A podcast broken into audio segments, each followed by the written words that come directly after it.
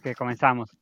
Hola a todos, eh, mi nombre es Rafael Pines y bienvenidos a Press Start, eh, un podcast en el que hablamos sobre videojuegos. Para conocer un poco sobre la industria de los videojuegos, platicamos con personas que se dedican a la industria, ya sea programadores, diseñadores, eh, publishers, para conocer lo que hay detrás de la industria del ecosistema y si algún día queremos dedicarnos al desarrollo de videojuegos, saber en qué nos estamos metiendo y cómo podemos entrar en ello.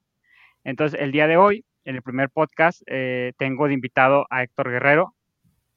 Él es encargado del laboratorio de juegos del Centro de Cultura Digital, promotor cultural, desarrollador de videojuegos independiente y líder de comunidades de desarrollo de juegos, organizador y colaborador en múltiples game jams, meetups y otros eventos relacionados a la industria del juego. Eh, con él quiero, quiero platicar un poco sobre la industria gamer en México, el ecosistema que la compone, eh, si te quieres dedicar a los videojuegos, en qué empresas, qué empresas existen, qué escuelas, O N Ges, asociaciones o programas, este, ya sea del gobierno o externos, existen, en los que tú puedas, no sé, apoyarte para poder entrar en caso de que, de que lo necesites. Y bueno, antes eh, de, esta, de continuar con esta introducción, pues quiero darle un momento a, a Héctor para que se presente, para que podamos conocer un poco sobre él, y ya podemos empezar la plática de hoy. Hola Rafael, muchas gracias por invitarme a, a tu podcast. Eh, un saludo a todas las personas que nos estén escuchando.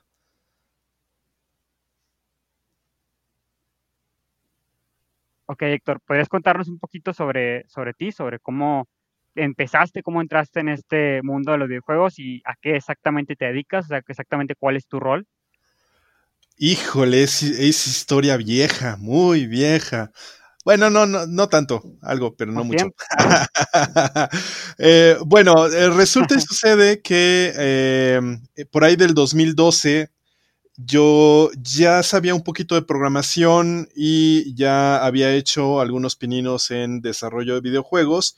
Nunca me he considerado hardcore gamer. De hecho, tengo un gap de, de juegos desde el Atari de dos mil seiscientos, que estamos hablando aproximadamente de los años ochenta, hasta los años noventa, que, con Resident Evil cinco, que vuelvo a, a regresar al mundo de los juegos. Eh, sin embargo, eh, por azares del destino, mientras yo estudiaba mi licenciatura en música, aprendí a programar y ya participaba yo en campamentos y cursos de verano. Entonces dije, ¿cómo combino la programación, la música, el arte y, y la lúdica? Ah, pues dije, videojuegos. Entonces aprendí a, a programar, empecé a, a tomar algunos tutoriales que en aquel entonces era un poquito difícil y complicado porque no, era, no había tantos como los hay actualmente.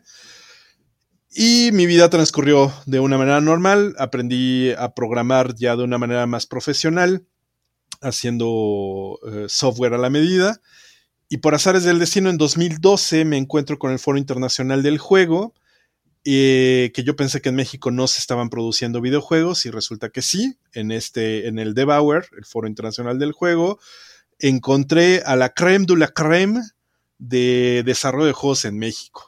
Entonces, por alguna extraña razón, encontré mi planeta. Todo el mundo hablaba de arte, hablaba de programación, hablaba de ciencia, hablaba de juegos. Y dije, wow, este, este mundo me encanta. Y desde entonces estoy involucrado en la industria mexicana del juego.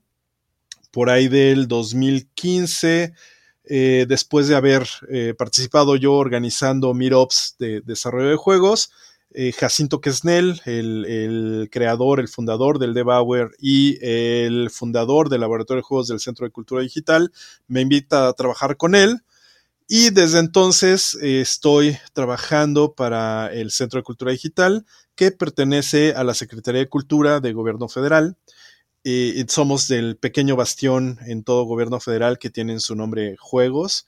Y pues lo que nos dedicamos es básicamente a tres cosas: organizar eventos para jugar, organizar eventos para hacer juegos y organizar eventos para mostrar los juegos que se están haciendo. Eh, básicamente lo que nos gusta mucho es eh, llevar la cultura lúdica eh, a las puertas y los hogares de todo México y el mundo para decirles, ¿tiene un momento para hablar acerca de juegos? Eh, bueno, y todo esto con la intención de eh, que la gente se relacione más, que encuentre momentos de esparcimiento, que logre conectar con, con más personas y hacer muchos amigos y ser feliz. Básicamente, en resumen, eso es más o menos lo que hacemos. o sea, son como un centro evangelizador de videojuegos para México. Algo, ¿Algo así. Sí, en, en, los... yo creo que en el en, en la en el underground sí somos evangelizadores, porque eh, vaya, lo, lo que estamos promoviendo es la literacidad lúdica. Eh, la literacidad lúdica básicamente es hacer juegos y jugar juegos. Así como en, en eh, la literacidad es eh, saber leer y escribir. O sea, que no es lo, son dos procesos diferentes, aunque parece que es lo mismo. Eh, un proceso es el, el de reconocimiento de caracteres, el, el saber leer, y otro proceso es el escribir, el volcar las ideas en estos caracteres y, y transmitir eh, información. Entonces, lo mismo sucede en los juegos. Una cosa es jugarlos, interpretarlos, eh, resolver los acertijos que los propios juegos nos... nos Eh, proponen, y otra cosa es crear los juegos. O sea, el uno, eh, eh, el desarrollador convertirse en, en esta persona que da instrucciones eh, a, un, a una máquina para lograr efectos y que eh, logre interacciones con otras personas, con otros jugadores.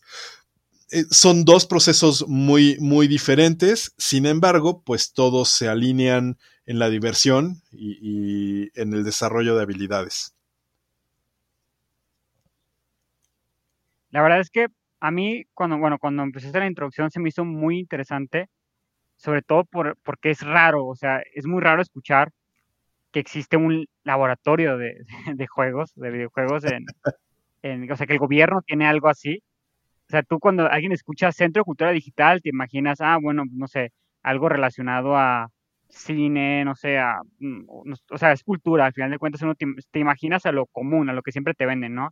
Cine, a lo mejor algunas cuestiones de plataformas digitales para, no sé, bibliotecas digitales, museos digitales, algo así, pero no te imaginas que tengan un laboratorio de juegos como tal. Eh, sí, yo me imagino, eh, cuando escuché el laboratorio de juegos dije... Dije, ok, seguramente programan juegos o algo así. No me imaginaba que fueran como un centro de promoción sobre los videojuegos en, en el país. Afortunadamente, como yo vengo más del lado de desarrollo, no es tanto la promoción solamente de, de los juegos, sino también es invitar a la gente a desarrollar sus, sus propios juegos. Porque aquí voy a hablar de, de términos económicos. Y, y así fue como básicamente me engancharon y terminé en, en ese Devour del dos mil doce eh, comprometiéndome con la industria mexicana. Me dijeron, así de entrada, lo primero que escuché: la industria de los juegos generan más dinero que la industria de la música. Yo, ah, no te creo, soy músico, ¿no? Así, ah, es como que, como que no te creo. La industria de los juegos genera más dinero que la industria del cine. Ah, caray, eso me interesa, ¿no? Así que, a ver, cuéntame un poquito más. La industria del juego genera más dinero que la industria de la música y el cine juntos. Dije, ay, caray, ¿dónde firmo, no? A ver, eh, eh, abro mi bolsita y eche el dinero aquí, por favor, deposite su dinero aquí. Y entonces, eh, es una fórmula con la que también me gusta invitar a la gente a conocer, a acercarse al mundo de los juegos. Y actualmente... la industria del juego genera más dinero que la industria del deporte. Es muy ligerito lo, lo que deja más que el deporte, uh. pero ya deja más que la N F L, que la N B A, que, que la Fórmula uno, que, que el golf, que todo ese deporte junto. La industria del juego ya genera más dinero ligeramente que eso. O sea, ya más dinero que la industria del deporte, que, que la industria de, de la música y el cine, creo que es tres veces más que la industria de la música y el cine juntos, ¿no? Entonces, imagínense la, la, la dimensión económica wow. que existe. Y en México somos el primer lugar, eh, nos estamos peleando siempre el primer lugar entre México y Brasil de consumo de videojuegos a nivel Latinoamérica. Eh... Y bueno, es, está bien, somos muy consumidores y jugamos mucho, eh, pero ¿por qué no producimos? ¿no? O sea, ¿qué, qué, qué tienen los demás países que, que nosotros no tengamos como para producir nuestros propios juegos? Entonces tenemos un potencial enorme en México para el desarrollo de juegos y pues básicamente así es como entramos al, al Centro de Cultura Digital, hablando de juegos desde la perspectiva de la creación. Eh, como laboratorio, o sea, vamos a, a laboratoriar los juegos, vamos a, a, a innovar en, en la forma en cómo se hacen los juegos y eh, eso fue la, la entrada en el Centro de Cultura Digital, que si bien, como, como bien lo dices, pues uno pensaría más en, en alta cultura o en otro tipo de, de cosas que no están tan relacionadas o aparentemente están, están lejanas a la actividad del juego. Sin embargo, debo decir que como seres humanos jugamos desde que nacemos. El juego sirve como eh, desarrollador de habilidades. Entonces, nosotros jugamos para desarrollar nuestras habilidades. Y si eso lo metes en un centro de cultura digital, es como la base, es, es el fundamento de la propia eh, cultura digital. Creo que el primer elemento digital que, que, que se utilizó fue un videojuego, ¿no? Está, estaba el osciloscopio uh-huh. y empezaron a, a hacer pruebas con el osciloscopio y lo primero que, que eh, eh, desarrollaron como elemento visual fue un juego. Entonces, prácticamente con eso empiezas, empiezas a jugar, empiezas a... a, a explorar los elementos uh-huh. que tienes a tu alrededor y así vas desarrollando tus habilidades. Pues de hecho sí conozco, bueno, yo he escuchado que hay empresas que incluso se dedican a desarrollar juegos, a desarrollar videojuegos para, para enseñarte cosas. O sea, de que, por ejemplo, hay empresas que te enseñan a programar por medio de juegos. Hay empresas que crean videojuegos para enseñarte matemáticas, para enseñarte cuestiones de geografía. Entonces, al final de cuentas, videojuegos no es solo un, como un método de entretenimiento, sino que por su facilidad para... para invitar a, la, a los niños y a las personas a que, a que entren con ellos, te permiten aprender muchísimas cosas. Son recursos que puedes utilizar para incluso mejorar la educación en el país, tal vez podremos decirlo así, ¿no? Sí, claro, definitivamente. Los astronautas utilizan juegos, o sea, todos los simuladores básicamente son juegos. ¿Qué es el juego? El juego es un, una recreación de la, de la realidad en un espacio delimitado donde no hay consecuencias graves. Esto lo dice eh, Johann Huitzinger en su libro Homo Ludens. Eh, eh, entonces, repito, habla acerca del círculo mágico, que es el espacio de juego, donde se recrea la realidad, pero las consecuencias en esa realidad no son graves. Es decir, en el juego, en este círculo mágico podemos decir, ¡pum!, te maté. Ah, pero pues no es en serio, estoy jugando. ¿No? O sea, no, no, realmente no matas a nadie. Uh-huh. Lo mismo ocurre con los, con los videojuegos, ¿no? O sea, es, es que son juegos de matar gente. No, estoy, estoy jugando y no es real, no estoy matando gente, ¿no? Entonces, eh, eh, es Pero parte hablando, de la... Hablando de eso, yo, yo creo que es un, es, es un tema que a lo mejor tal vez se podría sacar más adelante, pero sería interesante conocer cómo, tal vez, yo creo que países como México, algunos países de Latinoamérica avanzan muy poco en el tema de la, de la creación de videojuegos, también tal vez porque hay ciertos sectores eh, demasiado conservadores que le temen incluso a, a esas industrias, ¿no? Por la influencia que pueden tener, porque incluso comentan que, que la delincuencia se influencia mucho de los videojuegos, de repente hay, hay una matanza, un niño le dispara a sus compañeros en una primaria, en una parte, y deciden echar la culpa a un videojuego. Eso también podría como ser un factor que atrase un poco el desarrollo en el, pa- en el país, ¿no? No lo hemos detectado como tal, como un factor que, que impida a la gente hacer juegos. De hecho, hay mucha gente que está interesada en el desarrollo de juegos. Curiosamente, lo que yo he visto es que casi todo lo que quieren hacer son juegos para el bien.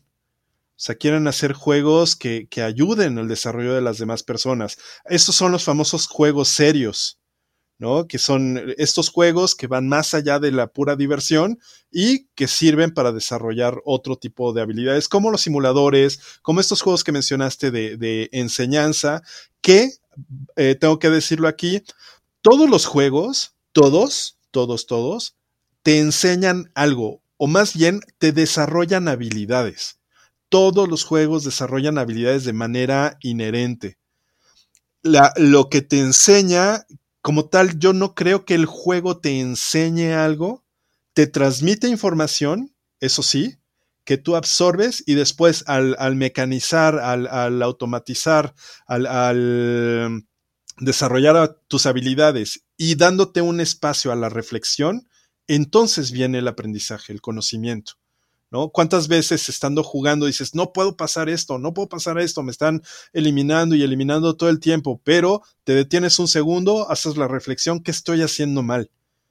Y en ese momento dices, ah, no estoy picando el botón a tiempo. Y empiezas a desarrollar la habilidad para picar el botón a tiempo. Entonces, ese proceso de reflexión básicamente es lo que te enseña. Hay otros juegos narrativos en donde te ponen en los zapatos de otra persona y de repente eh, sientes cómo es estar en, en los zapatos de, de un investigador privado, por ejemplo, o en el, en el caso de un refugiado, como es el juego de This War of Mine, ¿no? De una persona que, que, que tuvo que salir de su país y está, su país está en guerra. En fin, eh, eh, se, sería todo, todo un tema, como bien dices, abordar los juegos desde ahí. Y también otro tema muy grande son las ludopatías, que si bien el juego no genera adicción, porque eh, técnicamente las adicciones son sustan- se producen por sustancias que entran al organismo, eh, sí existen las ludopatías. Es decir, personas que, que se enajenan con el juego y pues vienen trastornos después eh, emocionales y corporales, ¿no? Pero también es todo un universo y es todo un tema para sentarnos en otro podcast con personas más especializadas inclusive, porque yo no soy para nada experto ahí.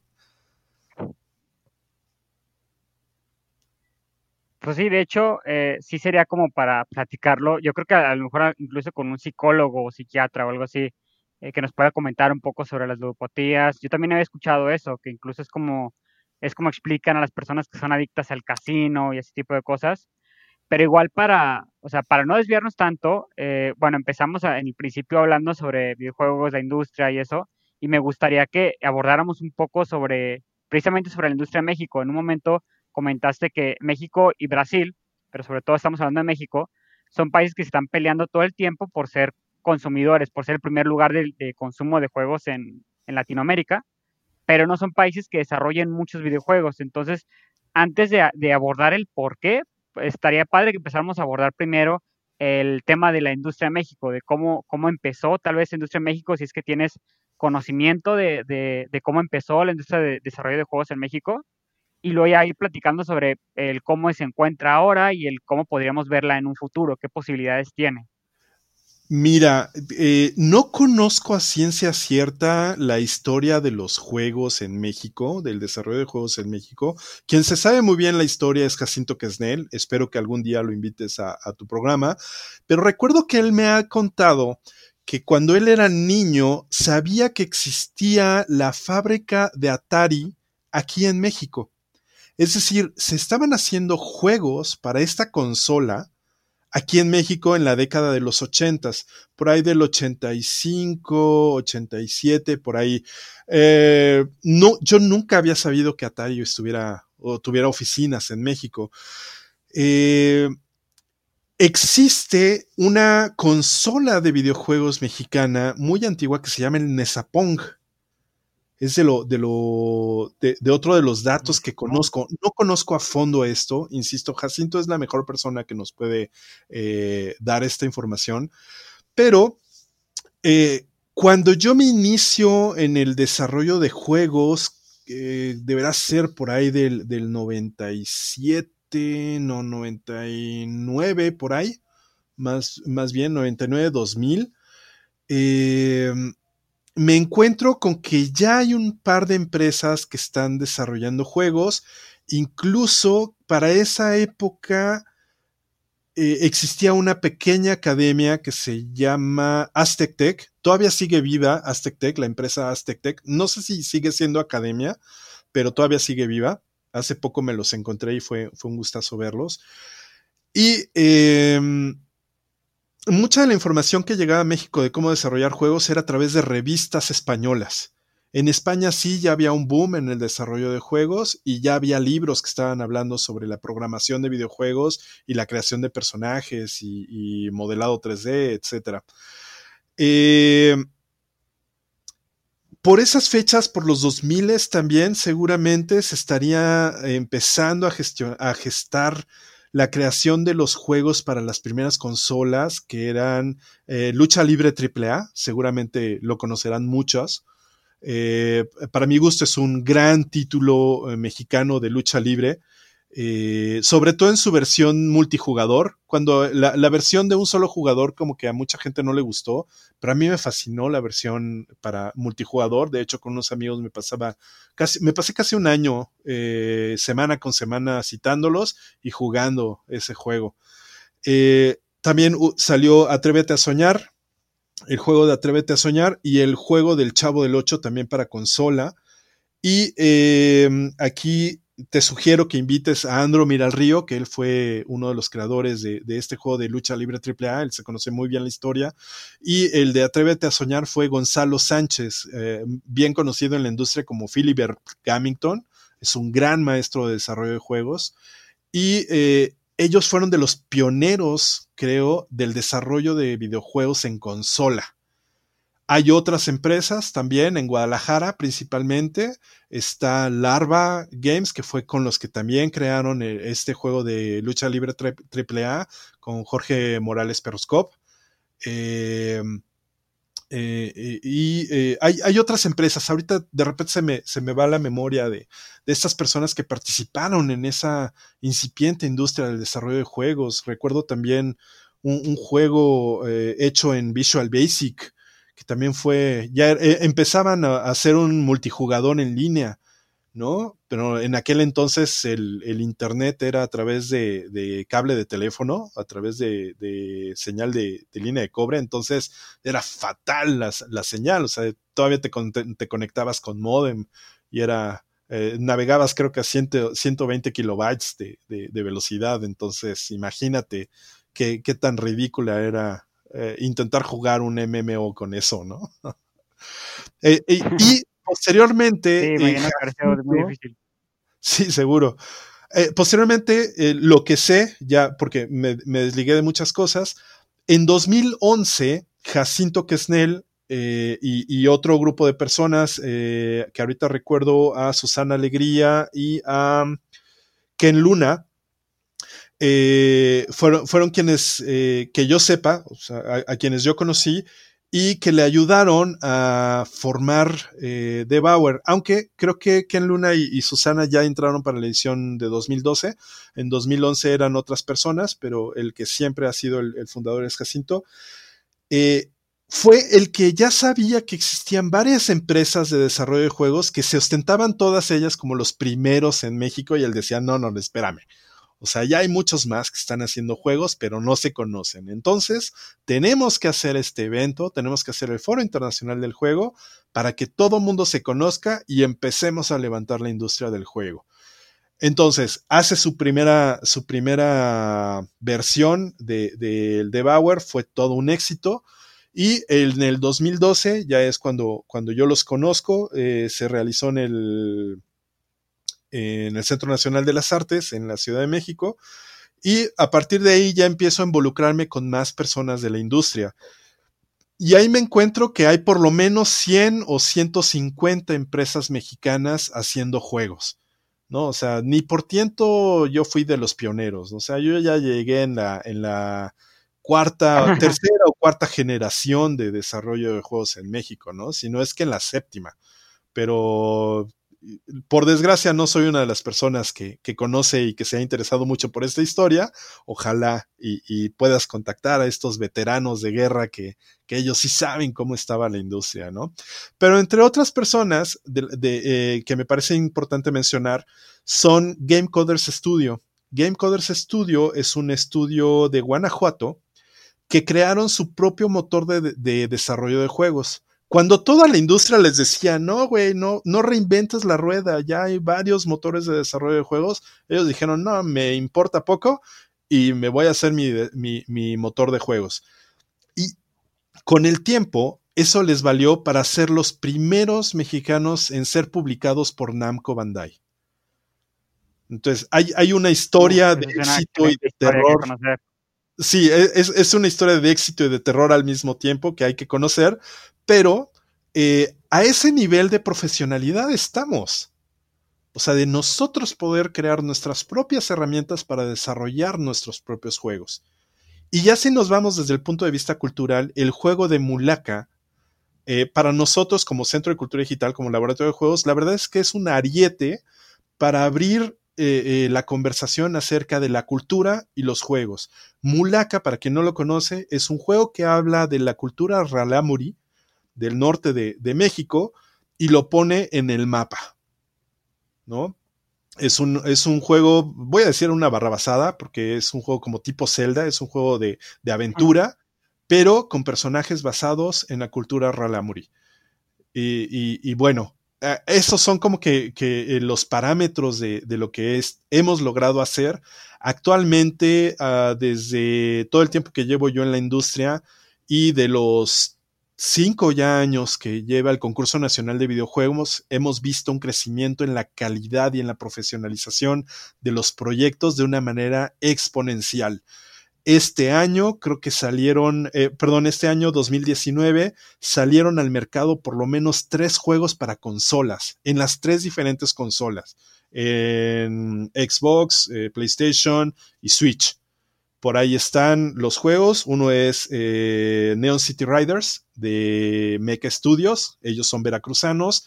Está Green, el algoritmo de la vida, que es de un estudio de aquí de la Ciudad de México. Eh, y eh, ¿qué otro juego se me está yendo por, por ahorita? Eh, Chanfle, perdón, se me, fue el, se me fue el tercer juego, pero ya hay varios juegos publicados en estas consolas. Mulaka fue uno de los primeros en, conqui- en conquistar también las tres consolas. Está también eh, ah, perdón por, por mi pésima memoria, pero está eh, ah, se me fue un, un, un juego de eh, Fat Panda Studio. Eh, este Fat Panda Studio es de Yucatán. Eh, y es, es la historia, es un juego platformer que también ganó el Concurso Nacional de Videojuegos. Perdón, pero ahorita se me, se me fue el nombre. Entonces, eh, poco a poco hemos ido conquistando no pasa nada. Este, la, la industria del juego internacional. Pato Box, un juego poblano que ganó el segundo lugar en, en el Concurso Nacional de Videojuegos, no me acuerdo ahorita de qué año, de qué edición, conquistó el mundo con, con uno de los deportes que más se practican en México, con el box, ¿no? Entonces hay, hay mucha gente que conoció este, este estudio gracias a, a su juego de Pato Box. En fin, o sea, ya puedo hablar que hay una industria muy robusta en México desarrollando juegos, y ni se diga de la cantidad de de estudios que hay también muy profesionales. Ahí está Cara Oculta en, en Guadalajara, que ahora es Amber, que se asoció con, con personas eh, europeas y están ahorita creciendo la industria en México. Eh, está Tawis, que, que es fundado por la persona que se trajo a Gameloft a México. En fin, o sea, la industria mexicana está creciendo de una manera increíble en el desarrollo de juegos. Y bueno, es, a mí me parece que, que sí son demasiadas empresas. La verdad es que cuando, cuando planeamos la entrevista y el tema, yo pensé que íbamos a hablar de un, de un escenario en el que había muchísimo menos empresas, este, muy, muy poco, o sea, menos desarrolladores, pero la verdad es que sí se escucha muy cool saber que, que sí hay muchísimo, o sea, que sí hay muchísimas empresas, que hay muchísimo talento mexicano creando videojuegos, y eso nos lleva perfecto a, a la siguiente, al siguiente tema, o sea, si yo, por ejemplo, eh, quiero dedicarme al desarrollo de videojuegos, eh, me imagino que todas estas empresas han, junto con ustedes, creado un ecosistema que tal vez pueda facilitarme el, el, el entrar en el desarrollo de videojuegos de alguna forma, ya sea por medio, por ejemplo, mencionaste varios eventos, por medio de eventos, por medio de, no sé, cursos, escuelas, o sea, ¿cómo estaría, o sea, de qué puedo apoyarme si yo quiero empezar a desarrollar videojuegos en, en México y no tengo conocimientos alguno de, de la industria? Mira, tienes de dos sopas. Aventártela a la malagueña, como, como lo hicimos muchos de nosotros, que, que empezamos a hacer juegos de la nada. Uh, métete uh-huh. a internet, hay un chorro ya de cursos, hay un chorro de, de videos. Eh, no, hay un océano, así, no es un mar, es un océano de de información acerca del desarrollo de juegos a comparación de, de, de las pequeñas islitas y de las pequeñas constelaciones que había en, en las épocas en que yo empecé en, en el desarrollo de juegos. Eh, esa es una. O sea, no te detengas, nada te detiene absolutamente para desarrollar juegos. Te podría decir que incluso no necesitas una licenciatura para desarrollo de juegos. Eh, sin embargo, sí hay eh, universidades que ya tienen la carrera específica de juegos. Aquí debo de hacer un, una, un pequeño alto y hacerle una recomendación a todas las personas que se quieran desarrollar juegos. Es, los juegos son multidisciplinarios. Es decir, los juegos los hacen muchas personas de muchas disciplinas, psicólogos, eh, diseñadores de juego, programadores, artistas visuales, artistas de sonido, músicos, eh, guionistas, administrativos, legales, eh, antropólogos. Uf, o sea, todo mundo tiene cabida en la industria del juego. Entonces, cualquier carrera que quieras estudiar, puedes aplicarla en la industria del juego. Si lo que quieres es tú producir, tú ser la persona que arma todo el perejil y entonces eh, pone a toda la gente a trabajar, entonces sí estudia la carrera de, de desarrollo de videojuegos. Muchas de las escuelas, muchas de las universidades eh, no entienden todavía el proceso de, de desarrollo de juegos y te venden una cosa que es muy extraña, porque ni te terminan de enseñar programación, ni te terminan de enseñar producción, ni te terminan de enseñar arte para videojuegos. Entonces, dicho esto, no quiero decir que sean malas escuelas, al contrario, hay mu- escuelas muy, muy buenas. Eh, solamente quiero recalcar que cualquier persona, cualquier disciplina puede participar del mundo de los juegos. Es más, la, el desarrollo de juegos debería de ser una, un doctorado o una maestría eh, dentro de las diferentes disciplinas que existen eh, de, de conocimiento. Por ejemplo, leyes. ¿No? Que exista una maestría en leyes aplicadas a los eSports o leyes aplicadas a la protección intelectual de juegos, ¿no? En fin, o sea, por, por hablar de, de un caso muy, muy específico. Eh, ahora bien, de las diferentes escuelas que hay en México, eh, la más, eh, que, la que yo voy a considerar como más antigua o, o de las más profesionales es S A E Institute, S A E Institute. Ellos, eh, esta escuela no es mexicana, viene de Inglaterra, si mal no recuerdo. Era una escuela principalmente enfocada en audio, en música y audio, pero tenían también el área de, vi- de videojuegos y eh, también la trajeron a México. De hecho, la, la primera generación, las primeras generaciones se vieron, se vieron beneficiadas con los mejores maestros de, de desarrollo de videojuegos que hay en México. Eh, entre otros voy a mencionar Jacinto Quesnel, Blanca López, eh, eh, José Ángel Garfias, eh, eh, Ernesto Ríos, en, entre otros, ¿no? Por decir unos cuantos de, de los grandes talentos mexicanos que, que son maestros en el desarrollo de de los videojuegos, cada uno desde su propia disciplina. S A E Institute es la que lleva un poquito más de tiempo en México, la que se ha involucrado más en la industria, es uno de los principales aliados del Festival Pixelatl. El Festival Pixelatl se lleva a cabo en Morelos eh, eh, y tiene una sección específica para videojuegos, eh, donde dan premios también a los mejores juegos este, latinoamericanos, si mal no recuerdo. Eh, actualmente existe carrera de videojuegos también en Amerique. Amerique eh, hay una eh, universidad en Guadalajara y hay eh, eh, Amerique Campus Ciudad de México. Eh, ahí también están dando eh, las materias. Son, son dos carreras, y tanto en S A E como en, como en Amerique son dos carreras diferentes. Una es programación de videojuegos en S A E, la otra es desarrollo de videojuegos en S A E, pero esto es más bien como diseño de videojuegos. Y en Amerique está, si mal no recuerdo, diseño y animación para videojuegos y la carrera de desarrollo de videojuegos, desarrollo y producción de videojuegos. Si mal no recuerdo, a lo mejor los nombres técnicos de las carreras cambian. Eh, tengo entendido que hay una carrera también para ser deportista electrónico.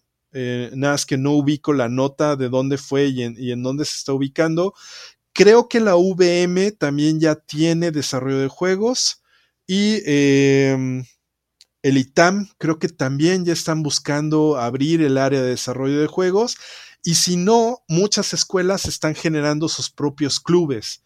Por ejemplo, en la Facultad de Ingeniería de la UNAM está SODVI, la Sociedad de Desarrollo de Videojuegos, que es un pequeño grupo de estudiantes que se reúnen semanalmente para desarrollar y aprender a desarrollar juegos desde el punto de vista de programación, aunque ya también se asociaron con, eh, se habían asociado con la Facultad de Artes y Diseño, entonces ya también estaban viendo temas de, de artes para, para los juegos. Eh, en el Politécnico también hay una comunidad allá de, de, eh, de un laboratorio de, de desarrollo de juegos. De hecho, hay varios laboratorios, no nada más uno. Hay varios laboratorios, eh, prácticamente en cada escuela hay, hay un laboratorio de desarrollo de juegos. Eh, algo que, que le recomendamos mucho a, las, a los chicos y a las chicas que están interesadas en, en desarrollar juegos es hagan sus propios clubes de desarrollo de juegos. Insisto, no es que necesiten crear, eh, entrar a una licenciatura para aprender a hacer juegos. Hay mucha información allá afuera. Pueden ser técnicos en juegos, ¿no? Eh, a partir de toda la información que hay allá afuera. Armen sus clubes, reúnanse mensualmente, una vez al menos, para platicar acerca de desarrollo de juegos. Así fue como nosotros empezamos también en el laboratorio de juegos. Nos reuníamos mensualmente una vez al, a, para platicar sobre desarrollo de juegos, y la comunidad ha crecido. Y después cambiamos nuestras formas de, de trabajo a invitar a la gente a jugar. Y pues bueno, eh, la cosa ha crecido de una manera inconmensurable, felizmente, ¿no? Sí, sí hemos hecho la labor de, de convencer a la gente de, de acercarse a la nueva generación de juegos, tanto de videojuegos como de juegos de mesa, que también es otro tema para hablar de, de del mundo de la lúdica, ¿no? Entonces, eh, recapitulando, están S A E Institute, eh, Amerique, México. Hay diferentes escuelas independientes y, y estudios que te enseñan a desarrollar juegos. Están las clases en línea, están eh, el I T A M y la U V M, creo que también están eh, enseñando videojuegos. Creo que el TEC de Monterrey también ya está preparando o ya tiene al, algunas carreras relacionadas en algunos campus. Eh, y en fin, no hay pretexto para, para no querer aprender a desarrollar juegos. Hay un universo, hay, hay un, un océano de información de cómo hacer los juegos. El chiste es nada más entrarle. Yo he visto este, cursos en internet, he visto muchísimos cursos en internet, de hecho, que van enfocados en creación de videojuegos utilizando plataformas como Unity u otras parecidas.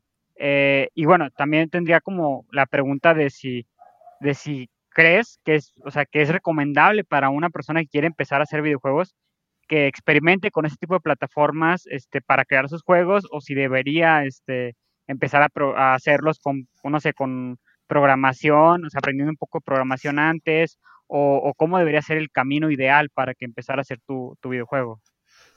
Eh, como lo dije anteriormente, hacer un juego es multidisciplinario. Eh... Yo aprendí, digamos, un poquito a la malagueña. Yo me fui desde el lado de la programación. Por azar del destino, estudiando música, aprendí a programar y después me, me gustó y, lo, y combiné las cosas para hacer juegos.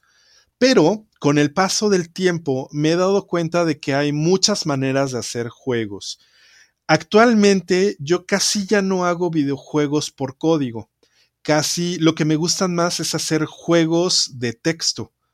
Y hay una herramienta ahí en internet gratuita que se llama Twine, que te permite hacer juegos como si estuvieras haciendo esta serie de Bandersnatch eh, de, de Netflix, donde tomas decisiones, que es como estos libritos anti, eh, de antaño de Arma tu propia aventura. Eh, esos son los tipos de juegos que ahorita me están atrayendo a hacer, y no necesitas tirar una línea de código. Hay gente que ha aprendido a utilizar otro, otro, otra herramienta que se llama R P G Maker, R P G Maker, y con esos hacen juegos estilo Zelda, ¿no? O sea, son juegos en eh, casi pr- prácticamente pixel art, y puedes contar unas muy buenas narrativas, te enseñan un poquito de lógica de programación y con eso haces eh, eh, un poquito de, de programación, pero nada que requiera líneas y líneas de código. Eh, al, al, al ser multidisciplinario el desarrollo de juegos, depende del tipo de juegos que quieras hacer. Si quieres hacer juegos narrativos, a lo mejor lo que tienes que dedicarte más es aprender a escribir, aprender a, a escribir cuento, novela, o sobre todo a escribir eh, novela interactiva o, o más bien eh, literatura interactiva con este tipo de herramientas como Twine. Si lo que quieres es hacer un first person shooter, pues depende también. Si lo que quieres es dedicarte a los gráficos, a, a, a, a que se vea muy padre el juego, o si quieres eh, dedicarte al funcionamiento propio del juego, es decir, que tú programes cómo se van a mover los personajes o que tú programes las reacciones del propio juego, eh, que busques la manera de crear nuevos dispositivos, eh, por ejemplo, guantes con los que puedas jugar o, o visores de, de tres D, etcétera. Hay, hay diferentes rubros desde los que puedes abordar un juego. Sí, sí recomiendo que eh, utilicen Unity, sí recomiendo que utilicen Game Maker, que utilicen Unreal Engine, pero todos tienen grados de dificultad. Si lo tuyo es las matemáticas y, y no te da miedo programar, aunque no sea lo tuyo las matemáticas, como en mi caso, no es lo mío, pero la música sí, entonces no, no me resultó tan difícil programar. Mi camino que les recomiendo es empezar con Game Maker, que es un juego, es, es un motor para hacer juegos en dos D. Una vez que lo dominen, que será como en unos dos meses aproximadamente, ya que dominen eso, entonces pueden saltar a Unity, eh, que igual la curva de aprendizaje en Unity será en entre dos meses, eh, o, eh, para dominarlo seguramente se van a tardar como seis meses hasta un año, lo mismo con Game Maker, pero con, con Game Maker podría decir, apréndele un poquito a Game Maker, no te cases con él, después salta a Unity. Eh, una vez que estés en Unity, con N cantidad de tutoriales que hay, pues bueno, vas a desarrollar tus habilidades de, de como creador de juegos. Y ya cuando quieras ser súper ultra profesional, seguramente vas a tener que emigrar a Unreal Engine. Si te quieres saltar todos los pasos e irte directamente a Unreal Engine, puede ser una gran ventaja, pero sí auguro que va a ser muy árido. Muy, muy árido. Eh... En todos mis años de experiencia, yo sí aprendí a programar en, en C plus plus, C más más, y la verdad es que he agarrado Unreal en dos o tres ocasiones y me ha vencido de una manera impresionante, apabullante. No, no, no le he podido hacer cosquillas al, al Unreal. Eh, sin embargo, a Unity, con Unity sí he producido dos o tres cosillas. Eh, con esto no quiero espantar a la gente de, de utilizar Unreal. De hecho, hay un gran mercado. Actualmente se están solicitando más empleos para Unreal porque ya vieron la robustez de, de este engine. Y aquí eh, sirve para el comercial. Ojalá y mi amigo Cristian Andrade me dé puntos por recomendarles Unreal. Eh, pero eh, por, por las gamas de, de posibilidad de, de mejores empleos. Sin embargo, es indiscutible que Unity es el motor que más gente está utilizando actualmente, donde hay más facilidad de empleo que consigan y eh, donde se están desarrollando los mejores juegos de consola también, uno, algunos de los mejores juegos de consola también. Entonces, no le tengan miedo, involúcrense. Yo ahorita estoy experimentando con Godot, que Godot es software libre para aquellos que quieran trabajar libres de derechos. Godot también está resultando ser una herramienta impresionante de desarrollo de juegos en dos D y en tres D, fácil de aprender, eh, con, con mucha calidad en gráficos. Y bueno, ya se darán cuenta que para hacer un juego, lo importante es la mecánica de juego. O sea, si ustedes quieren empezar a hacer un juego, no se claven tanto en la historia, no se claven tanto en los gráficos, piensen más bien en las condiciones de victoria y en las condiciones de derrota. ¿Qué tienen que hacer para ganar en el juego y que, o qué tienen que hacer para sobrevivir en el juego? A eso le llamo condición de derrota, ¿no? O sea, ¿qué te mata? ¿Qué, qué tienes que evitar? ¿Qué tienes que esquivar? Porque no todos los juegos ganas. A lo mejor ganas y logras romper el récord, pero con que te mantengas vivo en el juego ya es más que suficiente. Entonces, esa es una buena forma de empezar a, a desarrollar juegos, y después ya entra el, el desarrollo de videojuegos, que es prácticamente la automatización de lo, los movimientos que tú haces en el juego. Si lo ves desde ese punto de vista, creo que es más fácil entender cómo, cómo, cómo desarrollar juegos. El resto ya es ponerlo muy bonito, ponerlo muy fancy y hacerle una historia muy, muy interesante, ¿no? A mí me gustaría, bueno, yo hubo un tiempo, personalmente lo voy a confesar, en que intenté meterme al tema del desarrollo de videojuegos y dije, bueno, pues voy a probar Unity, ¿no? Encontré en una plataforma que se llama Platzi. Ajá. Eh, en, no sé si la has escuchado, pero sí, bueno, sí. Es una plataforma de, de educación tecnológica. Eh, me suscribí y dije, voy a empezar un curso ahí que, que está de programación con mi, de videojuegos dos D en Unity. Dije, va, lo voy a intentar, tomé los cursos, empecé a programar y me di cuenta de un problema muy, muy sencillo, y es que yo soy pésimo para el tema de edición, y eso me asustó. Dije, bueno, yo no sé diseñar, o sea, no soy bueno para diseñar, soy pésimo para diseñar, o sea, no puedo, no, o sea, no conozco bien ni puedo entender bien cómo funciona una plataforma tan sencilla como Photoshop. Entonces dije, a lo mejor no voy a poder hacer un videojuego así. ¿Es menester este, tener ese tipo de habilidades para poder hacer videojuegos, o en realidad no es tan necesario? Porque lo platicaste varias veces, que, que es un tema multidisciplinario, pero eh, ¿necesitas, no sé, dominar todas las disciplinas, o con una disciplina podrías hacer un producto que sea jugable? Con una disciplina puedes hacer un producto que sea jugable. Eh, actualmente ya puedes comprar eh, assets, es decir, puedes comprar elementos de tu juego, personajes, escenarios, eh, y, y, y que los puedas implementar en tu, en tu juego. Aquí hay, hay que hacer una, una gran diferencia en, en el tipo de juegos que estamos conceptualizando. Uno es los juegos triple A, Que, que nos venden en la televisión o que nos venden eh, en los canales de juegos. Por juegos triple A me refiero a los juegos de consola, que son juegos que les inyectan una cantidad estúpida de millones de dólares. O sea, están gastando quinientos millones de dólares en hacer un juego, ¿no? Eh, lo, lo cual quiere decir que hay un chingo de gente detrás. O sea, cuando tú ves los créditos de un juego, te das cuenta de que son más largos los créditos de un videojuego que de, la, de una película.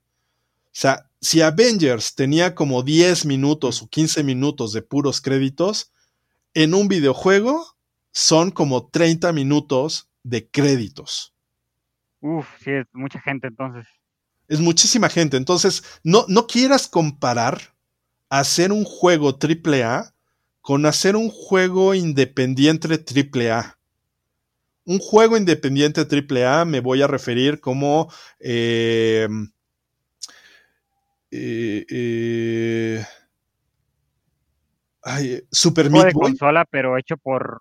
Ajá. Por un independiente, claro. Super Meat Boy, por ejemplo, que eh, o, o ponle tú los, los que están en el documental este de, de Indie Game The Movie, que es Super Meat Boy, Fez... y se me, se me olvidan ahorita lo, los otros que están, que son personas que sí estuvieran en la industria y que lograron publicar en una consola, ¿no? Eso les voy a llamar los triple A independientes, los que logran publicar en una consola, como los mexicanos, ¿no? Mulaka, Pato Box, este, eh, Neon City Riders, etcétera, ¿no? Eh, sí pueden lograr hacer ese tipo de juegos. O sea, si, si tú te quieres eh, hacer como desarrollador independiente, puedes lograr ese tipo de juegos. Comúnmente no vas a trabajar solo. Comúnmente vas a invitar a un, a un ilustrador, o vas a invitar a un eh, modelador tres D, vas a invitar a un ingeniero de audio, un músico, etcétera, a que se sumen a tu proyecto. Eh, pero, pues tú vas a ser una, una parte clave de, del desarrollo de esos juegos. Con el tiempo se van a dar cuenta que hay algunos juegos que les gusta desarrollar más que otros. Lo más interesante en la industria actual es no hacer los juegos que se están haciendo ya. O sea, ¿para qué quieres hacer un shooter cuando ya existen miles de shooters? mejor explora con otro tipo de mecánicas más interesantes. Y aquí es donde los juegos de mesa actualmente están cobrando una nueva vida en el desarrollo de videojuegos. De hecho, hemos de, eh, visto que una tendencia de los juegos independientes es hacer juegos de mesa en videojuego. Y aquí por juego de mesa, eh, mucha gente pensará serpientes escaleras, ajedrez, eh, Monopoly. No, no, no. Tienen que conocer la nueva industria de, de juegos de mesa que hay, que están saliendo millones de juegos para todos los gustos, colores y sabores. ¿No? Un juego que para mi gusto es un, un ajedrez con esteroides que se llama Catán, donde ya no compites contra una sola persona, sino compites contra cuatro personas. Y es un juego de alta estrategia donde tienes que comerciar y platicar y convencer a los demás jugadores para que comercien contigo. Entonces ya no es nada más estar solito pensando, sí, craneando. Es muy interesante eso. Es eh, a enfrentarte a socializar el juego, ¿no? Entonces, empezando por ahí, ¿no? Y, y, y bueno, cuando conozcan los demás juegos de mesa que hay, métanse a Board Game Arena Punto com, y ahí pueden jugar muchos juegos de mesa en línea y, y seguramente se van a enamorar de más de un juego de mesa, y esos son los juegos que pueden prometer en la industria de juegos, ¿no? Se pueden hacer muchísimo dinero con un jueguito tan sencillo como eso. Bueno, estuvimos platicando desde el inicio sobre, sobre la industria de videojuegos, sobre cómo podía yo entrar, por ejemplo, qué tipo de de universidades había, platicamos de que al final de cuentas no se necesita un título, comentaste que basta con, con que tú te empieces a meter en, en, en algo que te guste mucho, que se vea ve dentro de la industria porque es multidisciplinaria, platicamos sobre cómo podías apoyarte, pero a mí me gustaría que ahora, como para ir cerrando, es, nos contaras cómo es que, por ejemplo, desde, la, desde tu trinchera, desde el, desde el Centro de Cultura Digital, desde el Laboratorio de Videojuegos, cómo es que puedes ayudar a esa gente que que nos estuvo escuchando y dijo, va, me interesa, este, yo soy, no sé, soy bueno para el tema de ilustraciones, para el tema de diseños, quiero empezar a hacer un juego, no sé, en Unity, por ejemplo, eh, ¿cómo es que eh, el Laboratorio de Juegos o el Centro de Cultura Digital, no sé, a través de qué eventos o qué tipo de cosas puede ayudar a esa persona que se vaya animando más, que conozca más gente que puede invitar a sus juegos? Eh, o sea, ¿cómo es que los pueden ayudar? Pues lo primero sería invitarlos a seguirnos en nuestras redes. Estamos como Mermelada de Juegos. Principalmente estamos en Facebook. Ahí es donde, donde mandamos la mayor información que encontramos de juegos. Y estén al pendiente porque organizamos varios eventos, tanto presenciales como actualmente por la contingencia.